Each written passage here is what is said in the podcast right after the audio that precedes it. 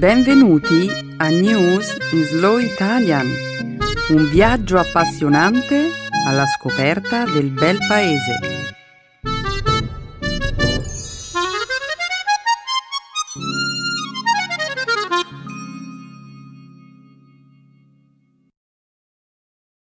È giovedì 6 settembre 2018. Benvenuti al nostro consueto appuntamento settimanale con News in Slow Italian. Un saluto a tutti i nostri ascoltatori. Ciao Stefano. Ciao Chiara, un saluto a tutti. Nella prima parte del nostro programma affronteremo temi di attualità. Apriremo la puntata con la notizia dell'incendio che domenica notte ha distrutto il Museo Nazionale di Rio de Janeiro in Brasile. Poi vi racconteremo come il pubblico ha reagito all'ultima pubblicità della Nike, che ha come protagonista il controverso giocatore di football americano Colin Kaepernick. Proseguiremo commentando i risultati di uno studio che mostra l'impatto dell'inquinamento sulle funzioni cognitive, in particolar modo delle persone più anziane. Infine, parleremo della proposta dei legislatori europei di abolire l'ora legale. Abolire l'ora legale? Pensi che la proposta sarà approvata, Chiara? Perché mi fai questa domanda, Stefano? Sembra che due volte all'anno questa domanda dia adito a un dibattito piuttosto controverso. Alcuni sono a favore, altri contrari. Beh, questo avviene perché agli europei è stato chiesto di esprimere la propria opinione attraverso un sondaggio. Forse questa discussione presto si risolverà una volta per tutte. Adesso però continuiamo a presentare gli argomenti della puntata di oggi. La seconda parte del programma sarà dedicata, come di consueto, alla lingua e alla cultura italiana. Nel segmento dedicato alla grammatica vi spiegheremo gli usi dei nomi al plurale. Infine, concluderemo la puntata con una nuova espressione italiana fare il gradasso. Perfetto, Chiara. Iniziamo. Certo, Stefano. Diamo inizio alla trasmissione.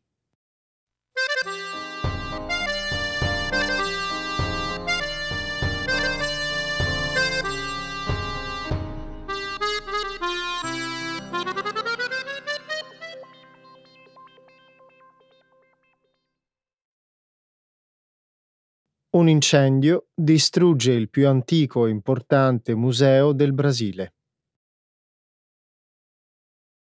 Domenica scorsa, durante la notte, un enorme incendio ha distrutto il Museo Nazionale del Brasile a Rio de Janeiro. Circa il 90% della collezione del museo che quest'anno ha celebrato il duecentesimo anniversario, è andato perduto. Tra i reperti c'erano mummie egizie, manufatti indigeni e il più antico scheletro umano rinvenuto all'interno dei confini brasiliani, noto come Luzia. Si ritiene che l'incendio possa essere stato innescato da un cortocircuito o da una mongolfiera di carta fatta in casa, che sarebbe atterrata sul tetto del museo. La scarsa manutenzione dell'edificio e i tagli del governo alla cultura sarebbero da annoverare tra le possibili concause. Pare infatti che il museo avesse un impianto elettrico difettoso e che fosse sprovvisto di un adeguato sistema antincendio. In più, i due idranti più vicini al museo non funzionavano.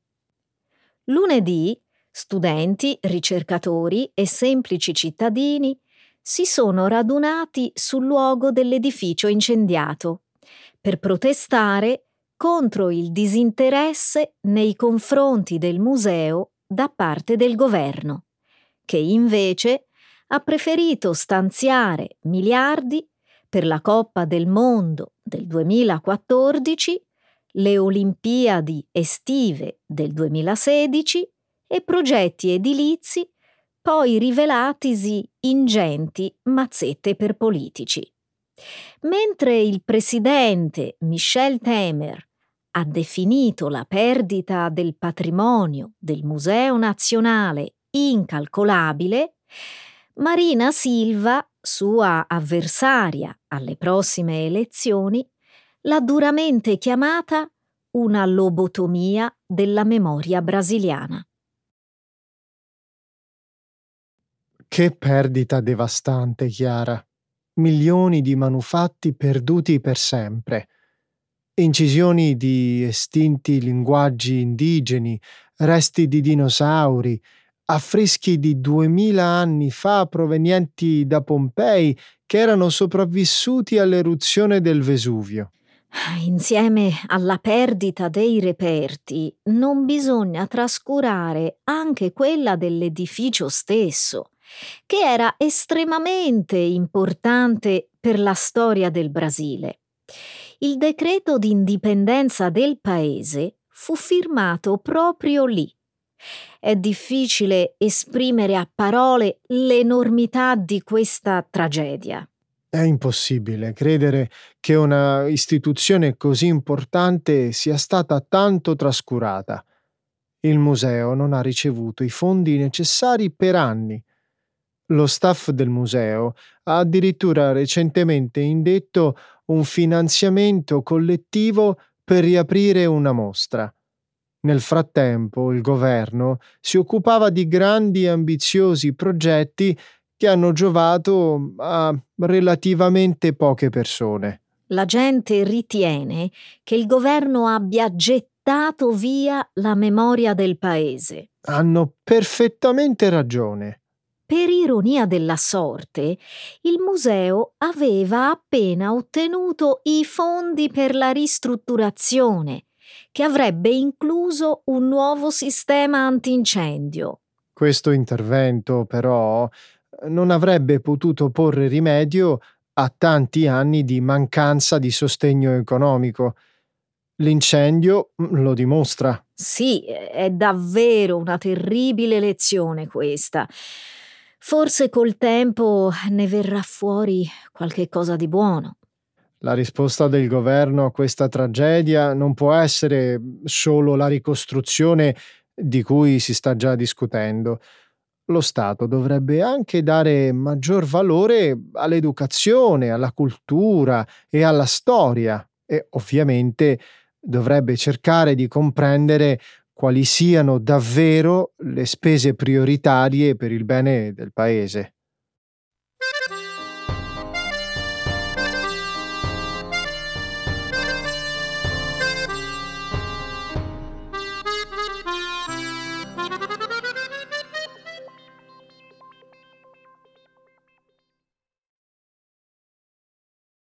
La pubblicità della Nike con protagonista Colin Kaepernick suscita una forte reazione. Colin Kaepernick, il giocatore di football americano che ha dato il via alle proteste durante l'esecuzione dell'inno nazionale in tutto il paese per il trattamento delle minoranze razziali, è il volto del nuovo spot Nike. Diffusa lunedì la pubblicità recita Credi in qualcosa, anche se questo significa sacrificare tutto. Lo slogan è un evidente riferimento all'esclusione di Kaepernick dalla NFL per il suo attivismo. Questo spot fa parte di una campagna pubblicitaria della Nike che celebra il trentesimo anniversario del suo famoso motto Just Do It, fallo e basta. Serena Williams, LeBron James e altri atleti figurano come protagonisti nella stessa campagna. Lo spot di Kaepernick ha suscitato un'immediata reazione, facendo diventare Just Do It e Nike due dei termini più popolari su Twitter americano. L'hashtag Nike Boycott, boicotta la Nike, è nato immediatamente dopo, non appena le persone hanno cominciato a postare fotografie e video di loro stessi mentre distruggevano prodotti Nike. Kaepernick e la protesta durante l'inno nazionale sono stati molto criticati dai conservatori e da chi vedeva nel modo di protestare un atteggiamento irrispettoso verso l'inno americano e la bandiera. Kaepernick è rimasto senza squadra dall'inizio del 2017 ed è in causa contro la NFL e le sue squadre che avrebbero cospirato contro di lui per non farlo giocare. Chiara, il vero vincitore qui non è Kaepernick. La giustizia razziale allora? No, è la Nike. In effetti non si può dire che la Nike non abbia avuto tantissima pubblicità da questa vicenda. Penso che fosse tutto calcolato nei minimi dettagli. Nike sapeva che il messaggio della campagna avrebbe attratto i giovani che sono i loro migliori clienti. E scegliendo Kaepernick come protagonista, sapevano di mandare un messaggio forte. Dici che le cose stanno davvero così, Chiara? Nike è uno dei maggiori sponsor della Lega di football americano, fornisce le uniformi e altri indumenti a tutte le squadre, un accordo che deve valere milioni, se non miliardi di dollari. Nike non sta affatto prendendo una posizione, piuttosto cerca di stare con il piede in due staffe. Nike è una multinazionale, Stefano. Quali che fossero le reali intenzioni di Nike, non importa. Lo spot ha comunque dato visibilità e legittimità a Colin Kaepernick e a ciò per cui combatte. Non hai tutti i torti a vederla in questo modo. Bisogna dire anche che parte dell'accordo con Kaepernick prevede che Nike doni denaro a un programma per i giovani istituito da lui. Questa è una buona cosa. Forse la cosa ancora più importante è che tutto il clamore nato intorno a questa vicenda aiuta a tenere i riflettori accesi sul problema delle ingiustizie razziali.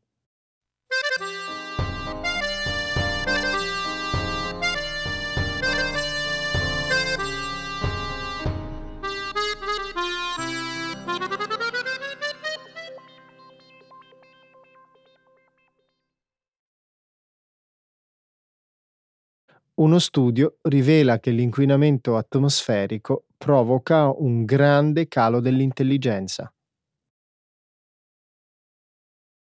Un'ampia ricerca, pubblicata lo scorso 27 agosto sulla rivista Proceedings of the National Academy of Sciences, ha rivelato che una prolungata esposizione all'inquinamento atmosferico provocherebbe non solo danni alla salute fisica, ma anche un grave declino cognitivo, in particolare negli individui più anziani. Lo studio longitudinale, condotto nell'arco di quattro anni, ha coinvolto 20.000 persone in tutta la Cina. I partecipanti sono stati sottoposti a test linguistici e aritmetici, che gli scienziati hanno poi comparato con i livelli di inquinamento da biossido di azoto e anidride solforosa, rilevati nelle regioni di appartenenza dei partecipanti nel corso del tempo. È emerso che più a lungo le persone erano state esposte ad alti livelli di smog, maggiori erano i danni alla loro intelligenza.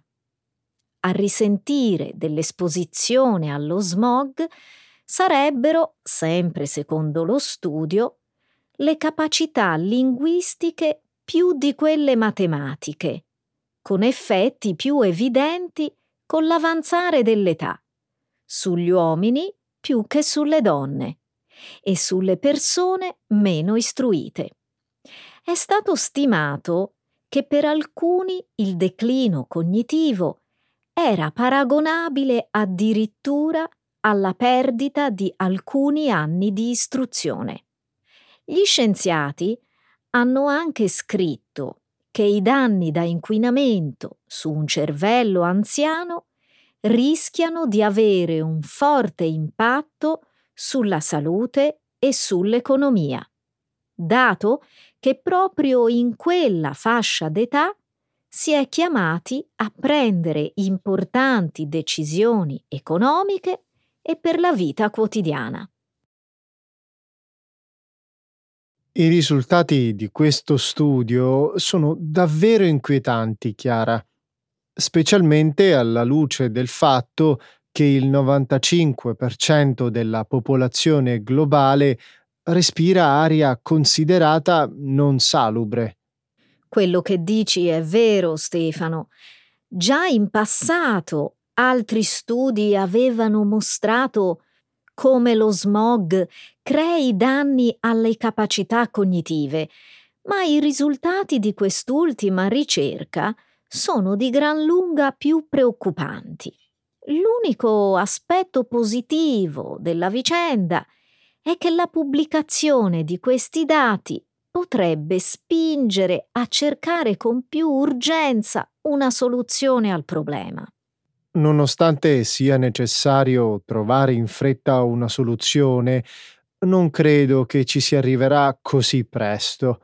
Questo ovviamente non aiuta chi sta già soffrendo per gli effetti dell'inquinamento.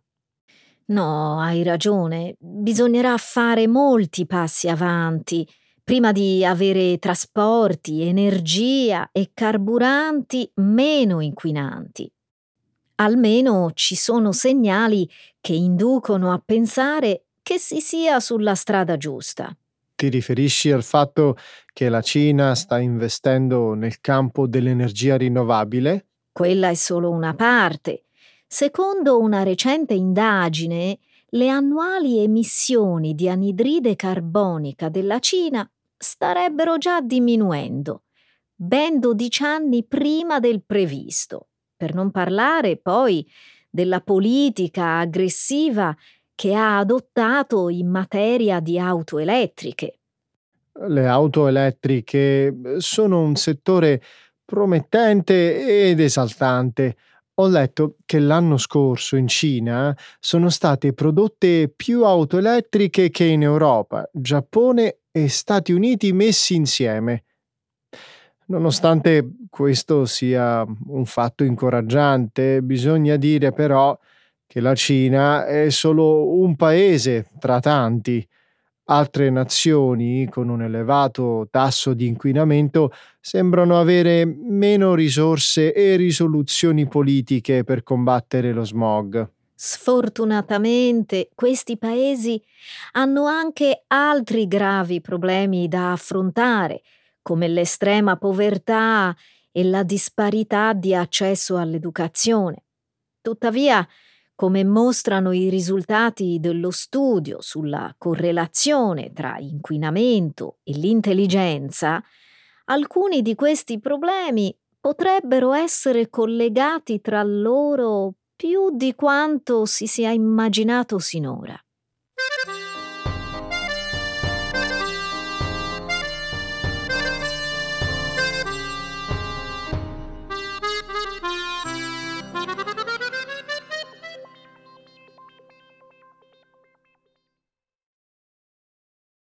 l'Unione Europea considera l'abolizione dell'ora legale.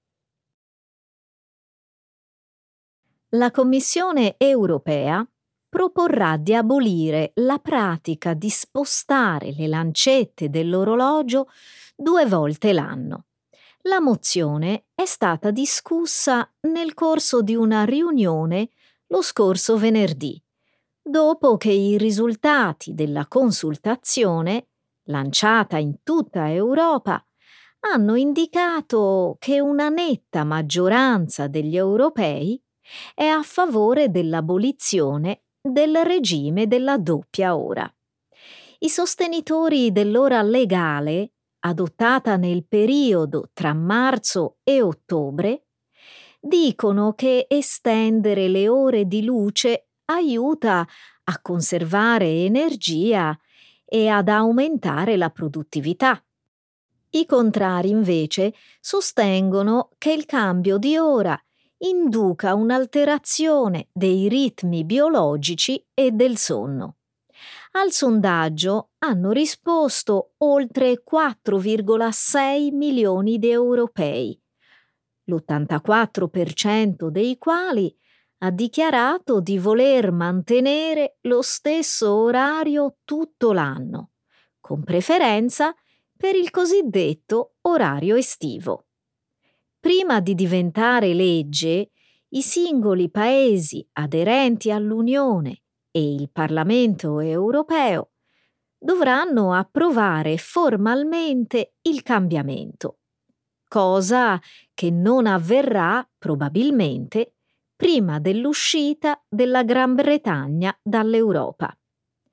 Dal 1996, 1996 l'Europa ha adottato l'ora legale con un calendario comune per ridurre i consumi energetici. Non ci sono però ancora evidenze certe che questo obiettivo sia stato effettivamente raggiunto. Un'indagine ha mostrato però un risparmio dei costi dovuto alla riduzione della criminalità durante la sera nei periodi di prolungamento della luce diurna. Questa è una decisione davvero sensata, Chiara. Le persone non arriveranno più tardi al lavoro, non perderanno i loro voli e le loro trasmissioni TV preferite a causa del cambio dell'ora. Eh, certo, se queste fossero le uniche conseguenze. In realtà è una questione piuttosto complicata. Oh, sicuramente. Questo solo perché l'Europa ora dovrà decidere se il sole sorge e tramonta un'ora prima o un'ora dopo tutto l'anno. Sì, ma tieni presente che ogni paese membro dell'Unione potrà decidere per se stesso. Ad esempio, è facile supporre che paesi del nord, come la Finlandia, potrebbero scegliere diversamente da quelli che godono di più ore di luce diurna. Fantastico. Questo rischia di rendere più complicato il fare affari all'interno dell'Europa perché mai tutti i paesi dell'Unione non dovrebbero tornare a vivere come facevano prima del 1996? È facile, no? Beh, da quando l'Europa si è abituata al cambio tra orario estivo e invernale, le persone potrebbero voler esprimere la propria volontà in merito.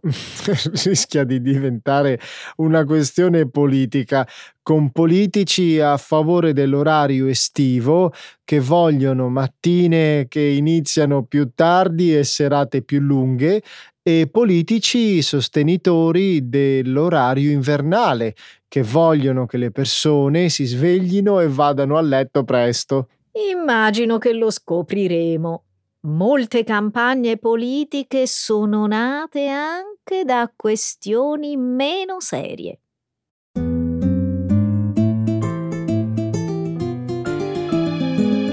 Adesso la grammatica.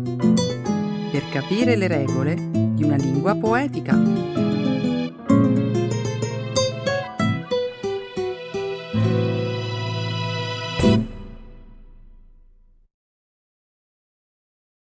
Plural Nouns Lo sapevi che oltre il 10% del territorio italiano è costituito da aree protette? Questo ci rende uno dei paesi con il maggior numero di parchi nazionali d'Europa. C'è da esserne orgogliosi, non credi? Sì, vero. Lungo tutta la penisola italiana ci sono meravigliose e suggestive oasi naturali. Um, a questo proposito, conosci il Parco Nazionale dell'arcipelago di La Maddalena in Sardegna? Spiagge dorate, acque cristalline, pittoresche insenature, fondali da sogno. A mio avviso è uno dei posti più belli che abbiamo in Italia. Sono d'accordo con te, è un luogo meraviglioso che ti lascia senza fiato per la sua bellezza. Io però devo dire di essere perdutamente innamorata del Parco Nazionale delle Cinque Terre. Un'altra località di incredibile bellezza, non c'è che dire. Altrettanto meravigliosi sono anche i parchi naturali che si trovano sulle Alpi, lungo gli Appennini, oppure gli arcipelaghi come quello toscano, tanto per citarne uno. Quante meraviglie abbiamo in Italia. Se ricordo bene, eh, l'ultimo parco nazionale istituito nel nostro paese è stato quello dell'isola di Pantelleria in Sicilia nell'estremo sud dell'Italia. Dicono che l'isola possieda un fascino molto particolare. Tutti i nostri parchi nazionali sono luoghi affascinanti, Chiara. A volte però mi domando quanto una cattiva gestione finanziaria impedisca a un luogo di essere popolare quanto meriterebbe. Indubbiamente l'aspetto gestionale gioca un ruolo fondamentale. La fama di un luogo, però, è prima di tutto dettata dalla bellezza e unicità del paesaggio. Prendiamo il caso delle Cinque Terre. Sentiamo. Il parco, fino al 2010, aveva una gestione disastrosa. Quell'anno un'indagine giudiziaria portò all'arresto del presidente e alla decadenza del consiglio direttivo e della giunta esecutiva. E per quali ragioni? Se ricordo bene, per appropriazione di fondi europei e abusi edilizi. Oggi però, grazie alla nomina di un nuovo presidente, le Cinque Terre sono uno dei parchi più virtuosi d'Italia. Sicuramente la nuova gestione ha contribuito a migliorare l'immagine di questi luoghi, ma se ci pensi bene, anche prima del 2010 le Cinque Terre erano una tra le località italiane più note. Incredibile. Non sapevo nulla di questa storia scandalosa. Sono felice che il parco, grazie a una gestione più attenta, sia riuscito a risollevarsi. Credo eh, che questo dimostri chiaramente che l'Italia ha bisogno di rivedere la gestione delle proprie aree protette. Assolutamente. Nell'estate del 2018 un rapporto della Corte dei Conti ha messo in luce alcuni dati finanziari che hanno gettato luci e ombre sulle nostre oasi naturali. Davvero? Purtroppo sì. Dei 23 parchi messi sotto esame ne è uscito un quadro piuttosto disomogeneo. Ci sono tante realtà virtuose, come quella del Parco delle Cinque Terre e del Parco del Vesuvio, ma anche tante situazioni che sono veri e propri incubi finanziari. I parchi del Pollino dell'Aspromonte, del Cilento e dei Monti Sibillini versano in condizioni terribili. Oh, un vero peccato, soprattutto perché questi parchi, se propriamente gestiti, potrebbero dare un forte impulso al settore turistico italiano. hai perfettamente ragione. Purtroppo molti parchi nazionali sono disorganizzati, senza presidenti da anni, con bilanci disastrosi e senza alcun piano di sviluppo per il futuro. Che dire, Chiara? Speriamo che le cose cambino presto e che le realtà virtuose possano essere d'esempio per quei parchi che oggi eh, non funzionano come dovrebbero. Ecco le espressioni, un saggio di una cultura che ride e sa far vivere forti emozioni.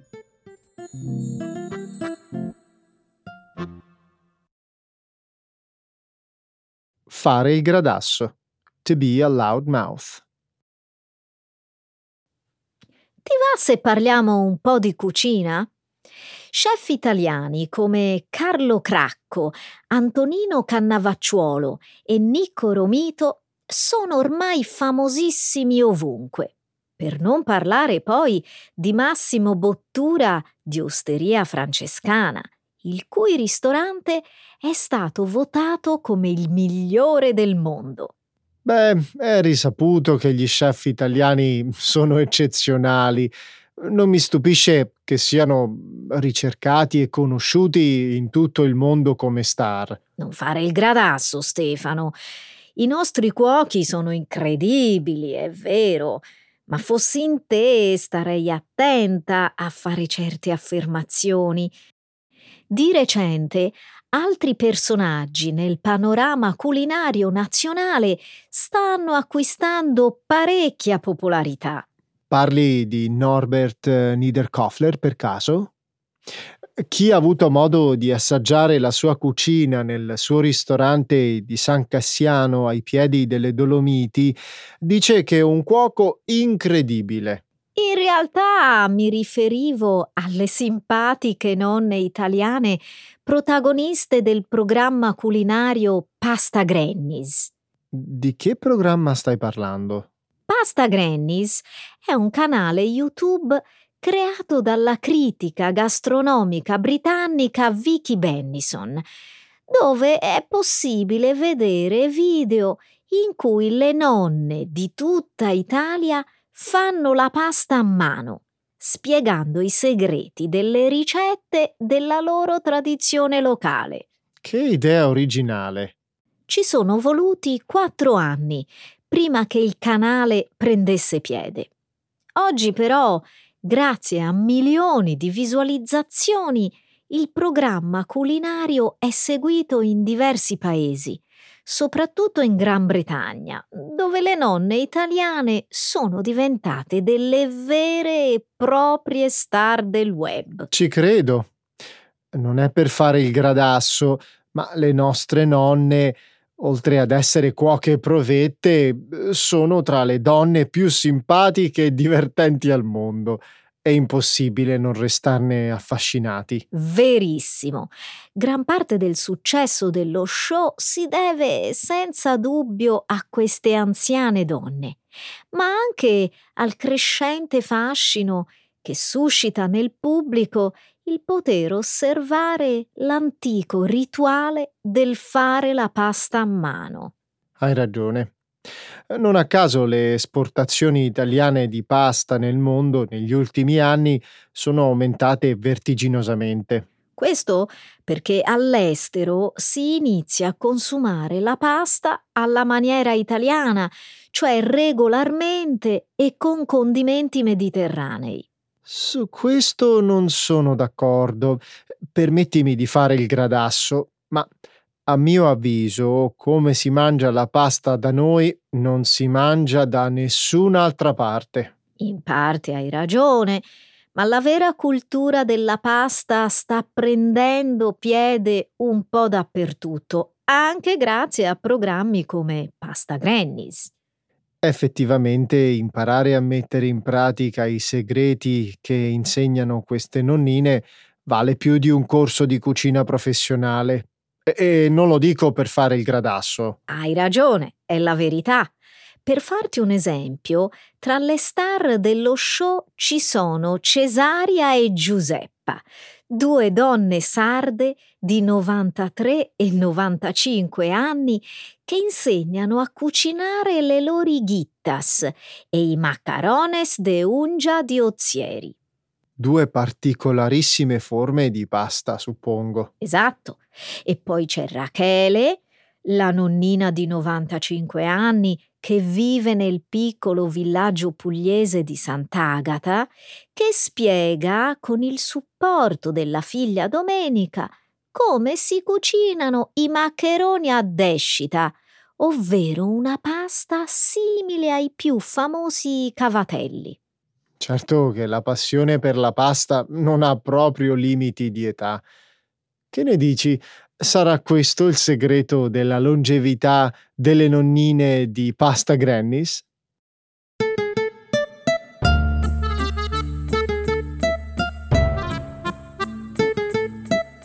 Non per fare il gradasso, Chiara, eh, ma siamo stati bravi questa Ah, puntata. Bravissimi come sempre Stefano, quindi io direi che ci meritiamo un bel piatto di tagliatelle. Ottima idea, ciao a tutti!